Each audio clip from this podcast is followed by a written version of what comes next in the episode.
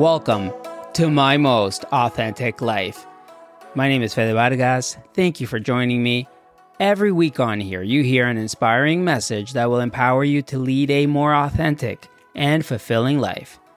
In today's solo short episode, we're going to unpack the concept of enoughness, or what I also call an awareness of inner wealth. We'll look at how this has shaped my life from childhood to present day, and then we'll talk about a common phrase in the Latino community ni de aquí ni de allá, neither here nor there. And we'll look at how this popular phrase can tell us so much about the concept of enoughness. So let's get to it. Are you enough? I've had to grapple with this question my entire life. Am I Latino enough? Am I Canadian enough? Am I gay enough? And looking back at my life, I've realized that the misalignment with the answer to that question came from developing a scarcity mindset at a young age. The misalignment came from my misunderstanding of what enoughness meant, or a lack of awareness of my inner wealth, or maybe I was being sold on an idea of enoughness by society that has really always been unattainable. I was born in Acapulco, a resort town on Mexico's Pacific coast. It's a beautiful place, but I was born there, so I am biased. It was the jewel of Mexican tourism. Before Cancun, before Tulum, it was Acapulco. And with it being a tourist town, a lot of my family, in one way or another, was associated with the hospitality industry. And regular life meant access to touristy things, hotel pools, and everything that I saw and that I experienced was somehow associated with the tourism lifestyle. And then on occasion, my parents would have friends visit. My parents had studied English in the US when they were younger. So some of those friends would come visit and stay at some of those fancy hotels.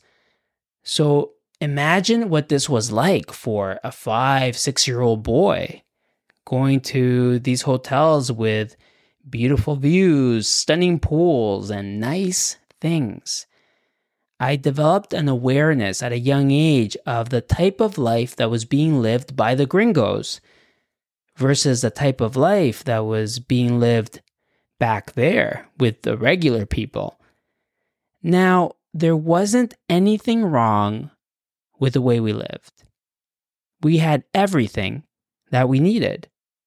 I was a happy boy, but I was aware of the contrast between the two sides.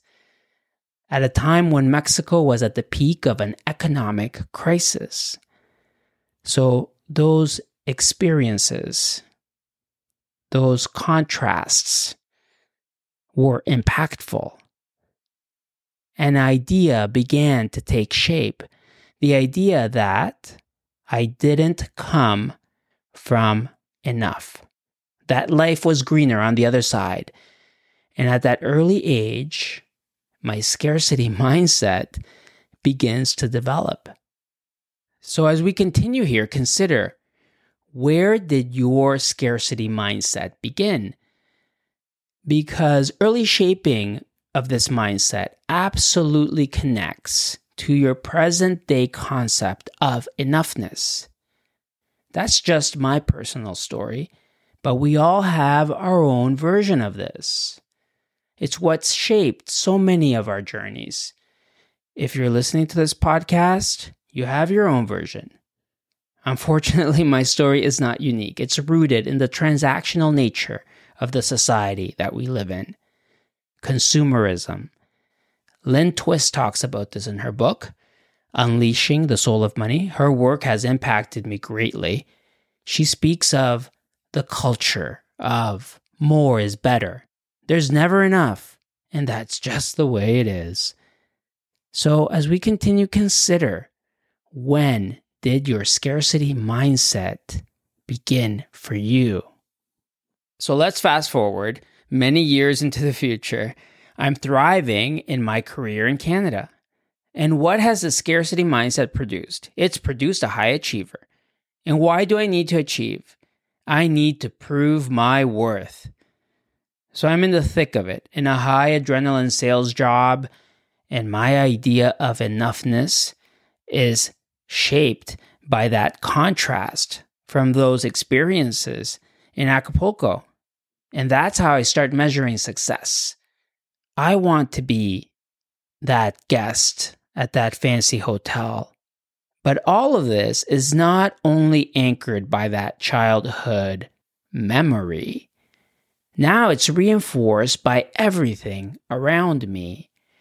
The culture of more is better.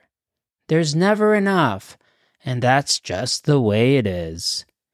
So I build my life around the shoulds.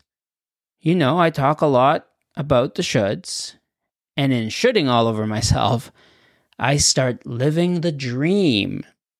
I had what many people would consider a very cool job. I was jet setting to different continents, flying business class, staying at really nice hotels, wining and dining clients. That little boy from Acapulco had made it. He was successful.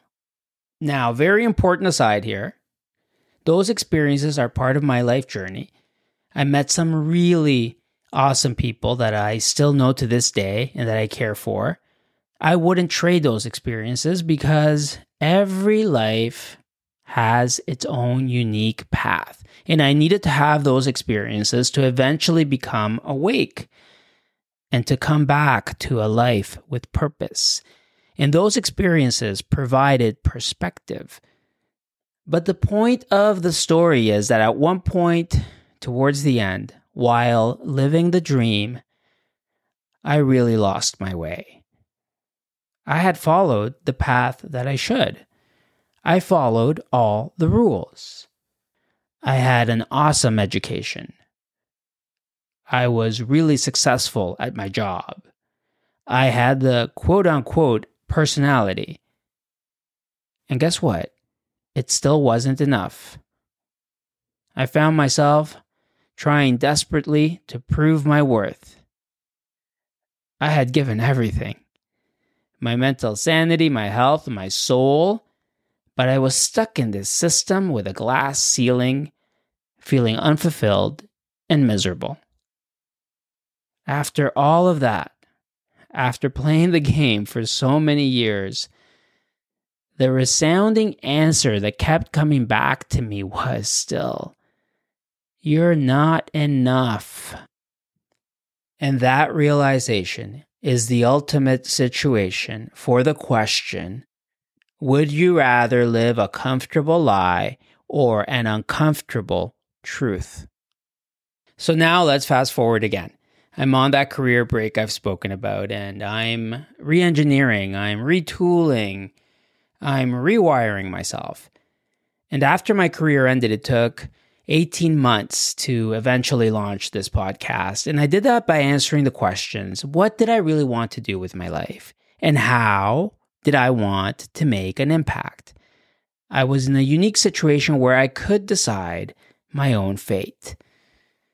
And I thought to myself, if I'm lucky enough, I could live another 40, 50 years.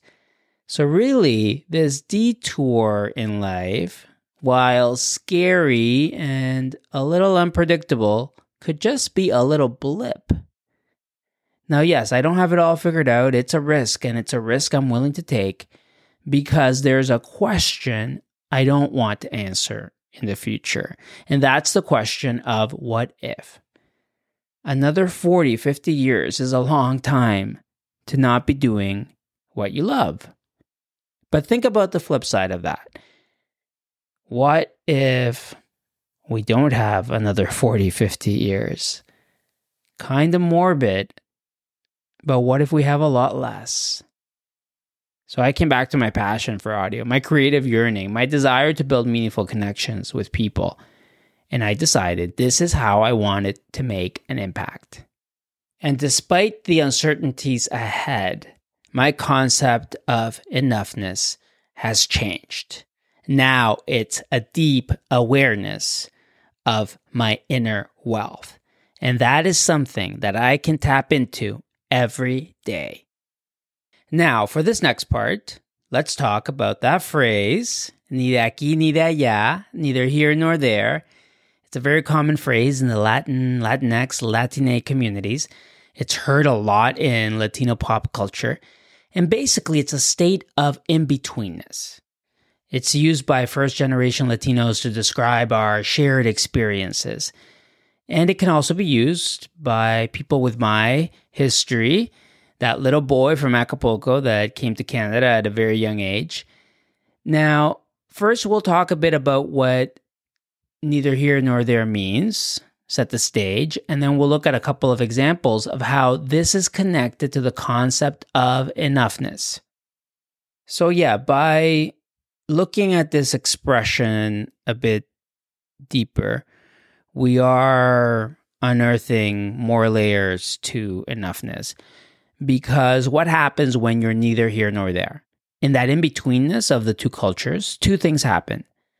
There is an overlap of the cultures, or a gap is created.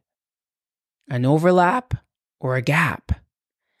And isn't that the stickiness and the beauty of personal growth overall, right? We're always swimming in this in betweenness. I first experienced neither here nor there when I started traveling as a backpacker. I was in my late teens. I did the European capitals circuit. and that's when I started to understand the power of this phrase. When people would ask me, where are you from? In Canada, my answer was, I'm from Mexico. But when I was abroad, my answer was, I'm Canadian. And in Canada, I would get responses like, oh, wow, your English is very good. And abroad, I would get responses of, wait, you don't look Canadian. So there you go. That's the confusion of ni de aquí, ni de allá in a nutshell. So, now a couple of quick examples to support this phrase. Like I said, the stickiness and the beauty of personal growth lies in that ocean of in betweenness. And it's in that unknown where sometimes things overlap and those gaps are created that we find the true essence of enoughness. One of the biggest freedoms that comes from being in this state is that you have the ability to break free from external norms and to challenge external norms. The biggest example for me is my coming out story. Coming out is the greatest expression of authenticity, and that expression comes from knowing that you're enough.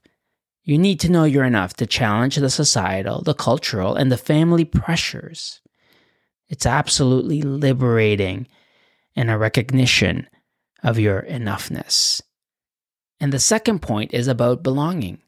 That little boy in Acapulco that I've been referencing throughout this episode didn't always fit in. It's in the exploration that happens when you're neither here nor there. It's on that journey to find your place that leads you on this road to authenticity. I've said that the most simple definition of authenticity for me is when you're living life in alignment and for me, alignment is enoughness. And you know, it's taken me a while to get there, and the journey continues. But it was this beautiful extended stay in Mexico during my transformational journey where I was able to illuminate this enoughness inside me. In a tactile form, I experienced the beauty of my culture. But I was living on the Riviera Maya, a tourist mecca. So again, I found myself living in the in betweenness. I found myself experiencing the two contrasts.